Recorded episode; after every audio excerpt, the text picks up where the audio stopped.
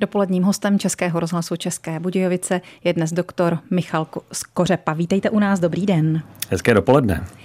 Je to teoretik ekonomie, pracuje jako bankovní analytik v České národní bance, radil bankovní radě, to je pěkné, radit radě, že? Hmm.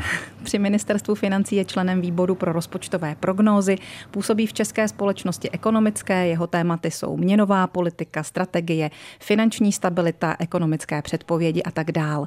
Přednáší na Karlově univerzitě, ale i jinde, třeba i ve světě, píše do novin, popularizuje ekonomii mezi dětmi a mládeží a nám dnes také zkusí pár finančních finančních zákonitostí vysvětlit. Platí? Platí. Tak já bych začala hned od jádra pudla. Proč máme krizi? Tak hezky jsme si žili. No tak to je na začátek velmi těžké, řekl bych skoro až ošklivé slovo krize. Já se přiznám, že ho nerad používám v tuhle dobu, protože si myslím, že tak úplně se o krizi nejedná. Rozhodně ne v takovém tom standardním smyslu, že se máme všichni špatně a všichni se máme něčeho hrozně moc bát. Minimálně v tuhle chvíli už to neplatí. Eh, možná to platilo někdy loni, protože tam skutečně to vypadalo, eh, řekněme v létě, když si se vrátíme zpátky, tak, tak tam byl velký strach, že třeba v zimě prostě doslova dojde dojde plyn, dojde elektřina, budeme nějakým způsobem muset vypínat fabriky a podobně, tak to by skutečně už byla asi opravdu, to by se dalo mluvit o krizi, minimálně energetické, nevím, jestli ekonomické, ale to už je za námi, teď myslím v tuhle chvíli už tahle ta základní energetická obava je pryč. Čili eh, rozhodně celoekonomicky se o krizi, myslím si, mluvit nedá, když se podíváme třeba na trh práce, na nezaměstnanost, na vývoj mest, tak málo kdo z nás se bojí o svoje zaměstnání.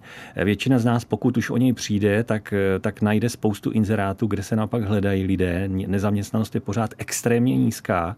Česká nezaměstnanost pro zajímavost je už asi sedm let na minimum celé Evropské unie. U nás prostě ten problém s tím, že bychom se báli o práci, je úplně nejmenší v celé Evropě. To si myslím, že je skutečně zajímavá věc. Eh, těžko na vysvětlení, má to asi spoustu různých důvodů, ale je to tak.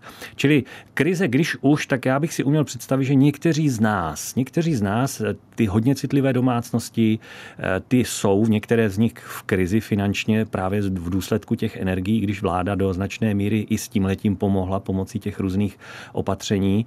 Takže je to taková hodně, řekl bych, jako selektivní krize, řekněme, ale ekonomi, česká ekonomika jako celek, myslím si, že v krizi není. Když se podíváme na ta konkrétní makroekonomická čísla, tak byla takzvaná recese eh, v druhé polovině loňského roku a na začátku letoška, eh, ale byla ta recese velice taková tenoučka, taková pidí recesička, řekl bych, které jsme si většina z nás si myslím ani vůbec nevšimli, že se dělo něco jaksi negativního s ekonomikou. Každopádně v tuhle tu chvíli už pravdě, velmi pravděpodobně jsme z ní venku, takže o krizi bych zkrátka nemluvil.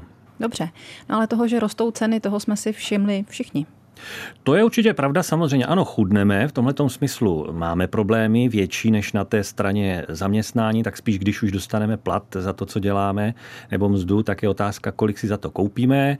Eh, ano, zdražuje spousta věcí, ale znova opakuju, není to tak, že bychom, nebo to už pak je asi, řekl bych, spíš subjektivní pocit každého z nás, jestli je to přiměřené nebo není. Protože jedna možnost, jak se na to dívat, je taková, že my jsme si žili nad poměry v minulých letech. Zejména proto, že česká ekonomika zdaleka jenom, nejenom česká, byla hodně závislá na eh, ruském plynu, který byl extrémně levný. Eh, to se tak nějak skoro bych řekl všeobecně vědělo, eh, ale prostě jsme si to užívali i s tím rizikem, že jednoho dne to dopadne špatně a ono to dopadlo špatně nakonec, takže spíš bych řekl, že teď jsme se možná, teď se vracíme někam k nějakému normálu, kdy prostě ty věci jsou dražší, protože je v nich schovaná nějaká energie a ta energie ve skutečnosti není tak drahá, jak se zdálo v minulých letech. Plus se do toho připoje druhá věc, která s Ruskem nesou souvisí a to jsou ty, této zelené hnutí, řekl bych ten takzvaný Green Deal, eh, který znamená, že jsme si jako společnost celkově, řekněme v Evropě minimálně, jsme si vzali jako cíl, že budeme žít eh, úsporněji z hlediska energie v zájmu budoucích generací, v zájmu toho, aby se země koule neoteplovala. Takže zase znova ten nejjednodušší a základní mechanismus, jak toho docílit, je, že zkrátka to, eh, co v sobě obsahuje hodně energie, ať už to jsou pohonné hmoty, ať už to jsou, řekněme, stavebniny, ale i třeba řada potravin, tak prostě musí zdražit, abychom si toho kupovali méně a tím se docílí toho, že se toho bude méně vyrábět a země koule se nebude tolik oteplovat. Čili udělali jsme si to sami. Co se týče toho druhého, o čem jsem mluvil, tak jsme si to udělali sami a udělali jsme si to záměrně. Já vím dobře, samozřejmě, já jsem teď mluvil hodně takovým tím jazykem, tím oficiálním, tím, řekněme, bruselským. Já mám kolem sebe spoustu známých, kteří si ťukají na čelo v souvislosti s těmi různými opatřeními. Tohle je obrovská debata, nesmírně složitá. Já myslím, že to je úplně nejsložitější téma, které lidstvo před sebou mělo, které i ekonomové třeba před sebou měli, tahle ta, ta zelená otočka, protože tam se do toho se promítá tak strašná spousta nejrůznějších aspektů života. My úplně překlápíme, jako když nabereme hlínu lopatou a prostě celou tu hlínu otočíme, tak stejně tak my se teď snažíme postupně, samozřejmě v průběhu let a desítek let, ale prostě úplně obrátit náš život ve všech nejrůznějších aspektech, kam se podíváme, ať je to doprava, ať je to bydlení, ať to jsou další věci, eh, tak, abychom prostě žili jinak, než jsme žili dosud, jak jsme byli zvyklí, kam nás to jako táhlo nějakým samospádem, ten trh, řekněme, ta ekonomika, tak my se teď snažíme eh, změnit ten směr, změnit životní styl eh, a je nesmírně těžké, řekl bych, odhadnout v které oblasti kolik čeho se má udělat, aby to tak skutečně dopadlo, protože v pozadí je spousta velmi složitých výpočtů a odhadů, co je skutečně jak nákladné, kde kolik uhlíku se spotřebuje a jak se ty technologie budou vyvíjet do budoucna, kolik nás to bude stát, kolik je potřeba vybrat na daních, aby vláda byla schopná zadotovat určité změny, řekněme, ať už třeba v té dopravě nebo v bydlení, což je úplně největší problém bydlení, zateplování budov. Takže tam se míchá tolik věcí dohromady, že na to každý z nás nás může mít svůj názor, někdo je zarytý zastánce toho, že je to potřeba udělat ber kde ber za každou cenu. Mezi jiní z nás prostě to vidí velmi černě, mají pocit, že to je spíš jenom eh, nějaká lobistická záležitost někoho, kdo na tom velmi pěkně vydělá na všech těchto těch změnách. Já osobně se přiznám rovnou, pokud máte na jazyku tu otázku, já prostě na to nemám jasnou odpověď. Eh, právě proto, jak jsem říkal, že to je tolik věcí dohromady, že to by se člověk nesměl věnovat vůbec ničemu jinému, aby si nastudoval všechny ty dopadové studie, všechny odhady, všechny prognózy a tak nějak to smíchal dohromady, došel k závěru, jestli ten, ten směr, kterým se ta Evropa vydala, skutečně dává smysl nebo nedává. Říká Michal Skořepa, náš dnešní dopolední host, který mi skutečně teď vzal otázku z úst i z odpovědí, tak děkujeme moc krát a za chvíli budeme pokračovat. My taky jedeme dál, popojedeme v našem rozhovoru s doktorem Michalem Skořepou, ekonomem, analytikem, propagátorem finanční gramotnosti. Mužem, který o tom píše knížky, dokonce i ekonomické pohádky pro děti a jedna z posledních věcí, kterou vydal, jsou ekonomické jednohubky a neb odpovědi na 50 důležitých otázek ekonomie a financí. Je to kniha, kterou vydalo nakladatelství Grada. Já jsem si zkusila prostudovat, ještě jsem nestihla všechno, ale určitě si ji dočtu, protože mě to zajímá. Tam jsem se mimo jiné dočetla, že peníze u nás už dávno nejsou kryty zlatem. Tak i kdyby člověk tu knížku neznal, nečetl, tak to asi většina z nás ví. Přesto zkuste nám vysvětlit, jak to tedy může fungovat, celá ta ekonomika. No tak eh, byly doby, kdy dokonce přímo zlato bylo těmi penězi, případně další podobné eh, věci, jako je stříbro nebo další vzácné kovy, řekněme. Muselo to být něco, eh, co je i v malém množství poměrně drahé, co se nekazí, co se dobře přenáší, co se nedá falšovat a tak dále. Těch požadavků bylo hodně a v zásadě to bylo proto, mělo to tuhle tu formu, že v té době společnost nebo ekonomika, řekněme, ať už to bylo tady nebo v Římě nebo v v Indonésii a podobně. Všude prostě po celém světě ta, ekonom, ta, ta společnost nebyla na dostatečném stupni vývoje. Co se týče třeba dodržování zákonů, co se týče takové té základní jistoty, že když je něco někde napsáno nebo vám někdo něco slíbí, tak to taky dodrží a tím pádem bylo dobře, když vám někdo platí, tak aby vám zaplatil něčím, co skutečně hned v tu chvíli mělo tu hodnotu a vy jste nemusela spolehat na to, eh, že to snad doufejme bude mít hodnotu ještě zítra, protože je to někde napsáno. Dneska to funguje právě takhle, že vy dostanete do ruky jakýsi papírek, jehož výroba stojí pár halířů, Českou národní banku, ale někde je napsáno, v nějakém zákoně napsáno, že všichni ostatní v české ekonomice jsou povinni od vás ten papírek převzít, pokud vy si chcete něco koupit, co má hodnotu, která je natištěná na tom papírku Takže ten dnešní systém eh, vysí tak jako trošku ve vzduchu v uvozovkách, není postaven na žádném takovém bytelném základě, jako, jako bylo to zlato kdysi a vysí na vlásku, který bych nazval prostě důvěra. Je to vzájemná důvěra nejenom mezi námi osobně, ale hlavně důvěra v ten systém, v ten, v ten řád eh, zákonný. To znamená, že kdyby někdo prostě podváděl v téhle oblasti, tak bude potrestán, stejně tak jako ve spoustě jiných oblastí. Když se na tím člověk zamyslí, tak celý den, každý den my neustále spoleháme na to, že ti ostatní budou hrát podle nějakých pravidel. A je to, tohle je strašně důležitá pro tu ekonomiku, pro prosperitu. Je tohle hrozně důležitá věc, taková ta základní jistota, že prostě vy můžete totiž, když máte tuhle tu jistotu, tak vy můžete předpovídat, co se bude dít, můžete na tom stavět nějaký plán. Prostě vy víte, že když dostanete teda tenhle ten papírek, že zítra za něj si budete moct koupit něco jiného, tak v tu chvíli hned můžete začít plánovat. Musím si vybrat z bankomatu, nemusím, musím vážit teda cestu někam nebo nemusím. Eh, tohle všechno je hrozně důležité proto, abychom prostě byli schopni fungovat, eh, aby, ten, aby to fungování té ekonomiky bylo rychlé, hladké, aby nás pokud možno nic moc nepřekvapilo. Ono samozřejmě nás pořád něco překvapuje, ale je toho mnohem méně, než to bylo v minulosti. Nemusíme se tolik pořád eh, ubezpečovat, že věci budou tak, jak si myslíme, že by mohly být. Čili vysí to, ten systém funguje jenom na základě téhle vzájemné důvěry, že jsme schopni se jako lidi mezi sebou dohodnout, že jsme ochotní prostě fungovat fungovat podle nějakých pravidel, nebudeme se podrážet, podvádět, eh, nechystáme na sebe léčky, nebo teda ne, ne tak často jako v minulosti. Eh, takže to je ten základ toho systému, ta důvěra. Jakmile tahle důvěra by se eh, zbořila, ona se občas někde zhroutí v některých zemích a my přestaneme věřit tomu, že za tu stovku si ještě i zítra koupíme, řekněme, dva bochníky chleba, nebo jak to tak dneska zhruba vychází cenově.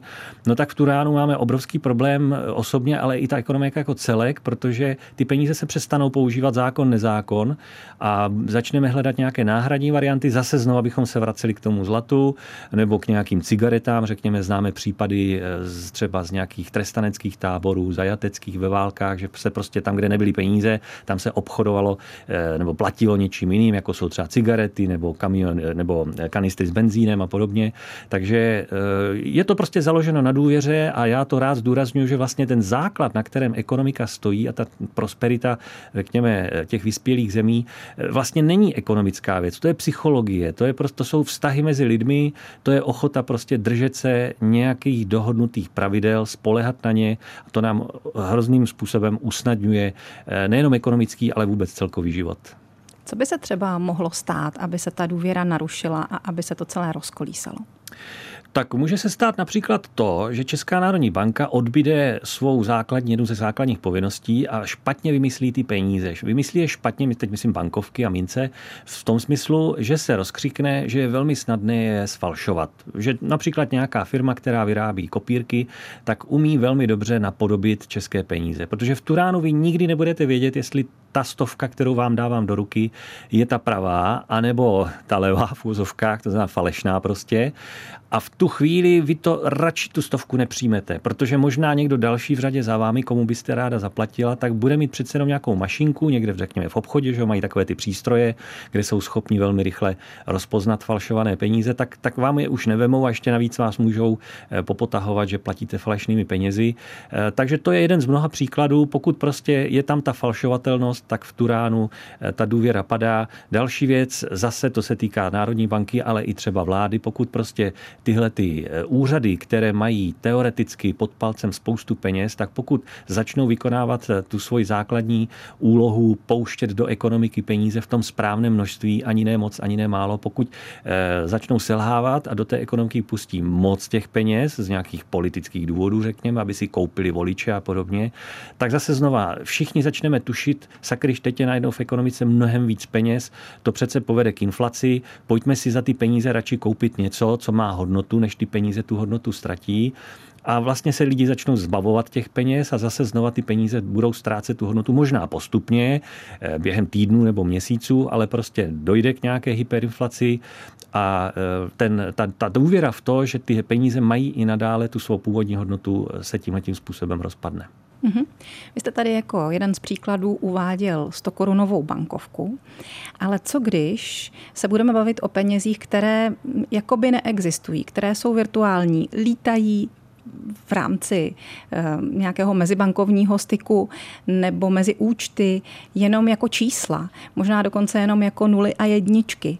Ale pak někde na konci se najde uživatel, který si je bude chtít vybrat z bankomatu a použít. Tak jak se tyhle peníze potom narodí? No tak to otvíráte takovou, eh, řekl bych, pro mě osobně teda aspoň velmi zajímavou oblast eh, ekonomie, ale pro běžného člověka docela vlastně takovou tajuplnou. A to sice otázku vlastně mezibankovního platebního styku, jak to vlastně chodí. Tak pokud, řekněme, vy byste mě chtěla poslat stovku z účtu na účet, tak samozřejmě vám ubyde na vašem účtu stovka, mě moje banka připíše na můj účet stovku, ale to nestačí. Tam je ještě jeden krok, který nikdo z nás nevidí, nikoho z nás nás nezajímá, je nám to úplně jedno, ale je to tak, musí to tak být. A to sice, že vaše banka musí nějakým způsobem poslat tu stovku té mojí bance aby jaksi bylo všechno v pořádku účetně. Že? A to se děje způsobem, který je nám úplně skryt. Teď jako touhletou větou já otvírám dvířka, kam normální smrtelník vůbec nevidí a většina z nás vůbec netuší, že něco takového existuje.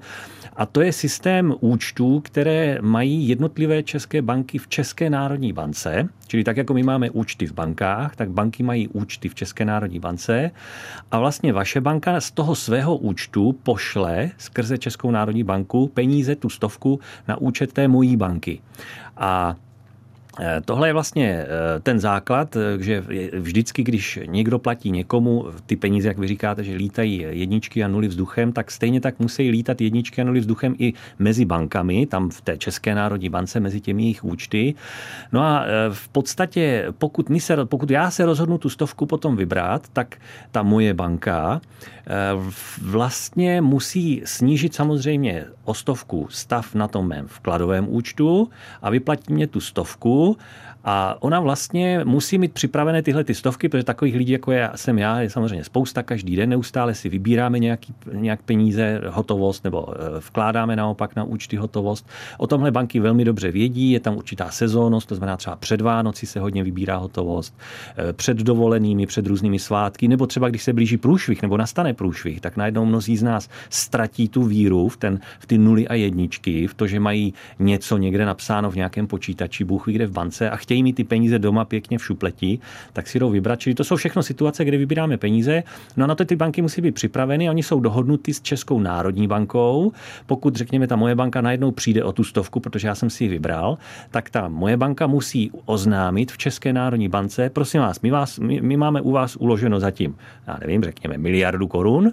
My bychom teď potřebovali, kdyby z té miliardy jste nám poslali obrněným autem stovku k nám do centrály, protože my potřebujeme do, doplnit někde do bankomatu 100 korun. Samozřejmě ve skutečnosti eh, ty částky jsou úplně jiné, ale ten princip je tenhle ten, že prostě ta každá banka má nějaké peníze u ČNB, a ve chvíli, kdy zjistí, že má málo hotovosti pro své klienty, tak musí si jakoby tu hotovost koupit z toho svého účtu, který má v České národní bance. Česká národní banka jí prodá tu 100 korunu, přiveze v tom obrněném autě a následně ta moje banka to dá do toho bankomatu nebo na přepážku, řekněme někde na pobočce a já si to můžu vybrat.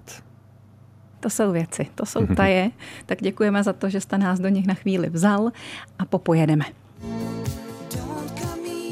Dopoledním hostem Českého rozhlasu České Budějovice je dnes makroekonomický analytik České spořitelny Michal Skořepa, kterého bych se teď chtěla zeptat na otázku, která může působit možná humorně.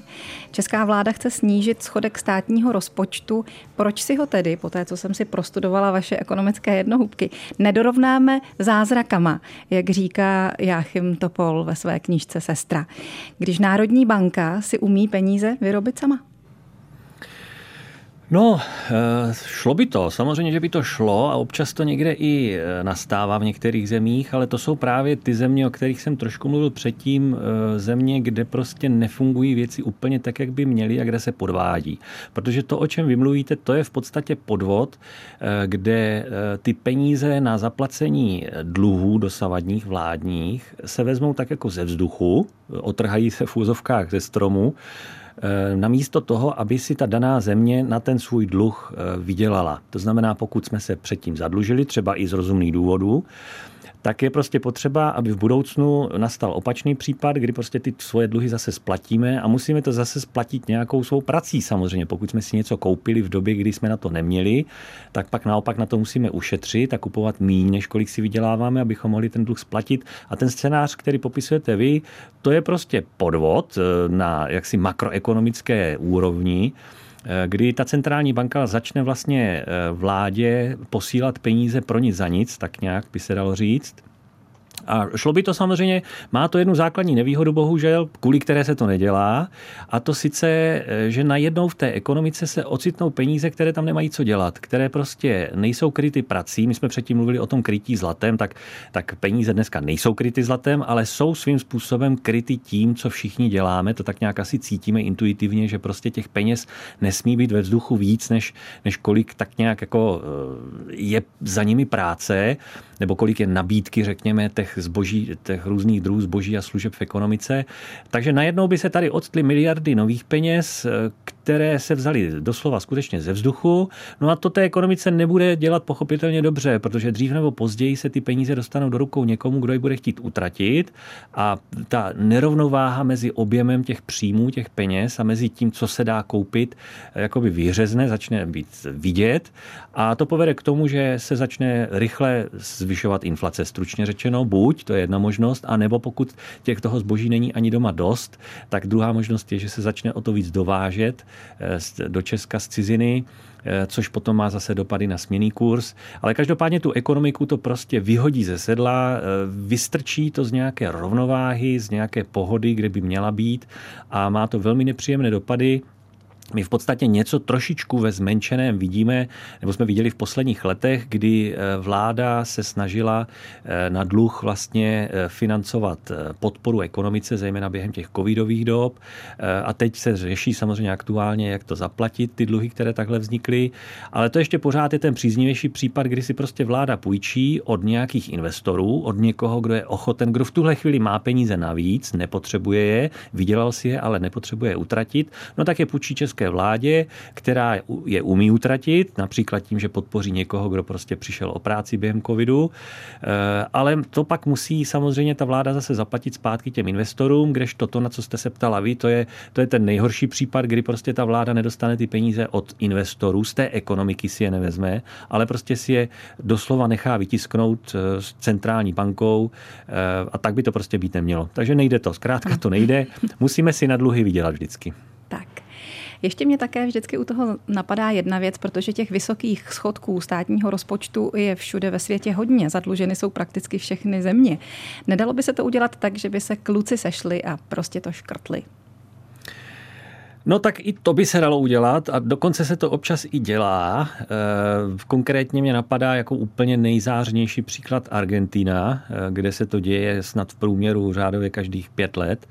Eh, a na takových zemí najdeme víc. V Rusku se to stalo relativně nedávno a, a tak dál, ale jak už možná cítíme z těchto těch konkrétních příkladů, tak zase znova je to něco, co se dá udělat, ale, eh, ale je to, řekl bych, zločin ekonomicky vzato, je to něco odporného, to hřích, který eh, ta ekonomika velmi tvrdě trestá, protože vy v podstatě, kdo vám půjčuje, kdo půjčuje vládám? Vládám půjčují soukromí investoři, kteří si kupují ty státní dluhopisy. Mimochodem například například i spousta českých domácností půjčuje vládám a zejména české vládě. My o tom ani možná nevíme, ale pokud si například koupíme nebo platíme pojišťovnám za to, aby nám potom případně hradili nějakou škodu, nebo máme penzijní připojištění, nebo máme investiční životní pojištění, tak velmi často tyhle ty eh, firmy, které od nás dostávají tyhle ty peníze, co s nimi dělají, značnou část z nich dávají právě do eh, státních dluhopisů českých, takže takhle nepřímo vlastně i my investujeme do, do těch českých českých státních dluhů. Mm-hmm.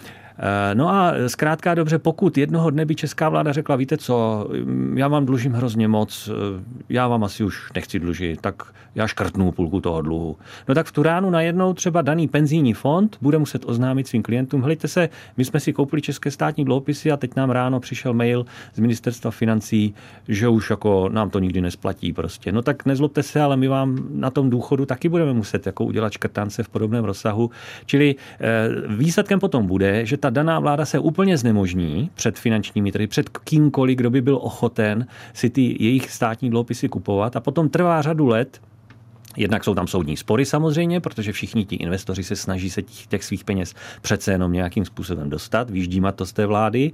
A za druhé si všichni řeknou, aha, takže argentinská vláda má tendenci jednou za čas prostě říct, víte co, my vám to prostě nesplatíme, no tak to my asi nebudeme půjčovat takové vládě. Takže pak je o to těžší do budoucna, i když máte sebelepší úmysly, chcete postavit nějakou úžasnou dálnici, která té ekonomice obrovský pomůže, chcete přidat učitelům, aby lépe učili a podobně, a chcete si na to půjčit, protože máte pocit, že je to investice, která se velmi dobře vrátí do budoucna, ale nikdo vám prostě nepůjčí, protože si všichni řeknou, ho, to je ta vláda, která prostě má e, sklon e, jednou za čas oznámit investorům, že jim nic nevrátí. Ne, ne, ne, ne, takové vládě my prostě nepůjčíme. Ano. To byly takové extrémnější případy. Pojďme teď k těm reálnějším. Vládní balíček chce náš debet výrazně snížit. Lidé se toho ale děsí, bojí se toho, co to bude znamenat pro jejich peněženky. Takže ptám se, dalo by se splatit státní dluh a zároveň neschudnout? No, to by se nedalo. To by se prostě nedalo, protože eh, vlastně vládní dluh znamená, že my, nebo případně naši předchůdci, eh, jak si utráceli víc, než nakolik bylo peněz celkově v té ekonomice, protože ta vláda je samozřejmě taky jenom vlastně součást ekonomiky. No a tím pádem, jak si, si žili nad poměry a teď my si budeme muset žít pod poměry, pokud budeme teda chtít splatit ten dluh. To znamená, že my musíme si nakupovat věci míň, než kolik si vyděláme a ten rozdíl, ten zbytek, co ušetříme, tak musíme dát na splátky toho dluhu. Takže stručně řečeno nedalo. Ne, ne, taková jsou pravidla hry. Zase znova, pokud nechceme vyloženě podrazit ty naše investory, ty, kteří nám půjčili v minulosti, tak se nedá udělat nic jiného, než, než si na ty dluhy ušetřit. A to znamená, že ve smyslu tom, kolik máme potom peněz na, na standardní záležitosti, na jídlo a na cestování a podobně, tak, tak musíme schudnout. Tak tomu se budeme věnovat hned za chvíli rodinným rozpočtům s naším dnešním dopoledním hostem Michalem Skořepou.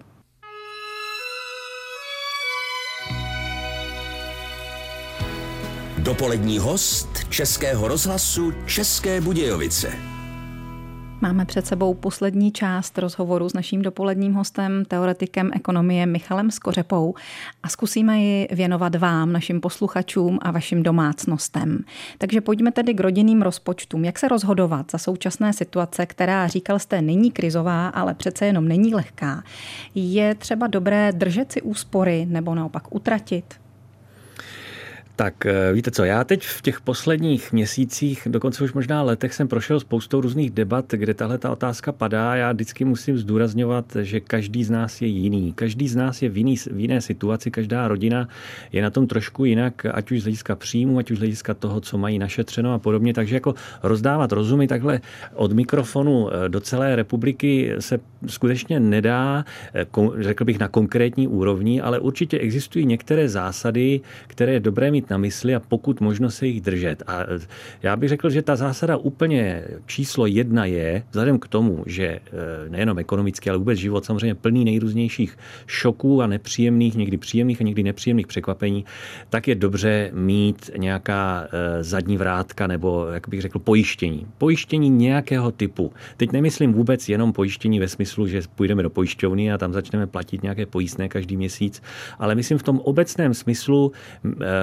rezervy, dá se říct, rozpočtové rezervy, to znamená mít nějaké peníze někde nebo nějaký majetek, nějakou hodnotu, na kterou jsme schopni a ochotni sáhnout v případě, že, že je nám zlé, že jsme se dostali do problémů, ať už proto, že máme menší příjmy najednou z ničeho nic ty pravidelné, nebo na nás vyskočí, vybavne nějaký eh, vysoký výdaj mimořádný, něco se nám rozbije v domácnosti a podobně, je prostě dobře neustále, jakmile ve, od, od chvíle, kdy člověk začne si vydělávat peníze, už někde v nějakých těch, já nevím, 18 letech a podobně, tak hned v tu ránu začít budovat tuhle tu rezervu. To je věc, na kterou mnozí z nás zapomínají.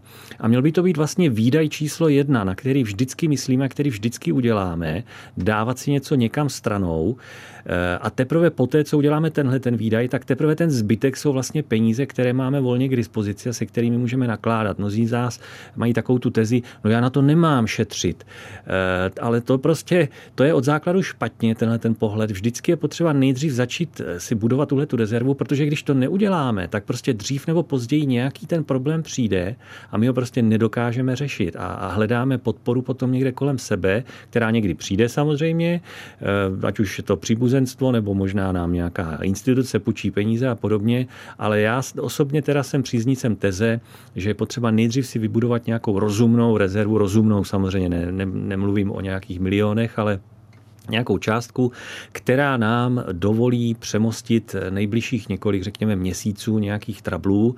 Eh, a to je ten úplný základ, který si myslím se dá poradit i takhle od mikrofonu celé republice. Dobře, děkujeme. Teď jste zmínil půjčky. V jednohubkách píšete, že někdy má smysl koupit si něco na úvěr hned, jindy, že naopak je dobré poctivě si na to našetřit. Tak jak poznáme, která ta situace je, která? No, to samozřejmě není vůbec jednoduchá věc, eh, protože eh, když už nic jiného, tak záleží na tom, kde si chceme půjčit, od koho si chceme půjčit, protože těch možností je víc a některé z nich, řekl bych, jsou eh, ošemetnější a některé méně ošemetné. To je první věc. Eh, a tady platí další pravidlo. Já už jsem mluvil o té rezervě. Další takové zlaté pravidlo eh, správného finančního rozhodování je, že nejdu do něčeho, čemu nerozumím, kde přesně nevím, jak to vlastně bude fungovat. Eh, takže to je taková jako obecná teze další. A jinak, co se týče toho zadlužování, vím, že jsou mezi námi tací, kteří prostě řeknou ne, dluh v žádném případě nikdy, to je od ďábla a já prostě buď na to mám, nebo na to nemám. To je samozřejmě jeden přístup, takový hodně striktní a není na něm nic špatného, prostě pokud někdo z nás se toho bojí, tak budíš. Eh, ono to má svou ale nevýhodu eh, v té oblasti, kterou bych nazval investiční. Prostě existuje určitý typ výdajů, který když uděláme na dluh v době, kdy na to nemáme, tak ale pokud jsme si dostatečně jistí, že ten plán, na který si půjčujeme, nám do budoucna přinese výrazně vyšší příjmy, no tak je tím pádem poměrně slušná šance, že my ten dluh splatíme bez problému a ještě navíc nás to posune dál, zbydou nám nějaké peníze navíc. Takže pokud my si vymyslíme nějaký takovýhle plán, který máme skutečně dobře promyšlený, eh, tak pak ten dluh prostě podle mého soudu dává smysl a není potřeba se ho bát.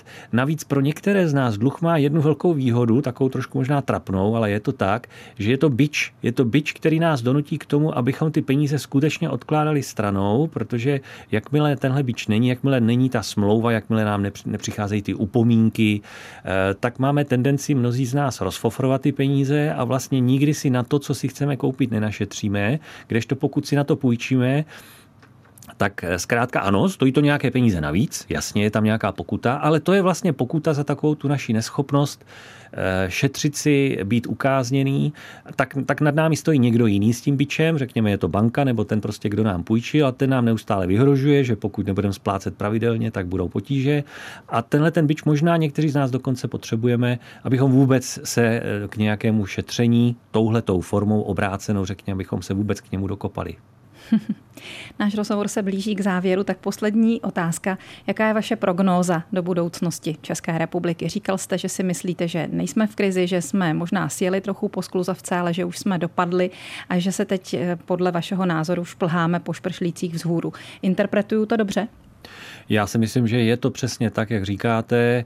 Eh, samozřejmě vždycky hrozí další a další šoky, ale vtip šoku je v tom, že prostě o nich nevíme dopředu, takže vždycky je tam velká nejistota ohledně toho, co se bude dít, ale v tuhle chvíli, nebo řekněme do, do této chvíle jsme byli spíš někde dole, byli jsme tam zatlačení jednak tím covidem, potom problémy s energiemi, takže ta prognóza taková ta jednoduchá, intuitivní je, že se teď vracíme zpátky někam k normálu, ze spoda, to znamená, že věci se zlepšují, takže já bych to uzavřel konstatováním, že spíš by se měly věci teď eh, lehce zlepšovat tak kéžby. Děkujeme za to, že jste byl dnes dopoledním hostem Českého rozhlasu České Budějovice a byl to Michal Skořepa, autor ekonomických jednohubek, které si můžete přečíst i vy ostatní, jsou zajímavé. Děkujeme za to, mějte se hezky, naslyšenou. Já moc děkuji za pozvání.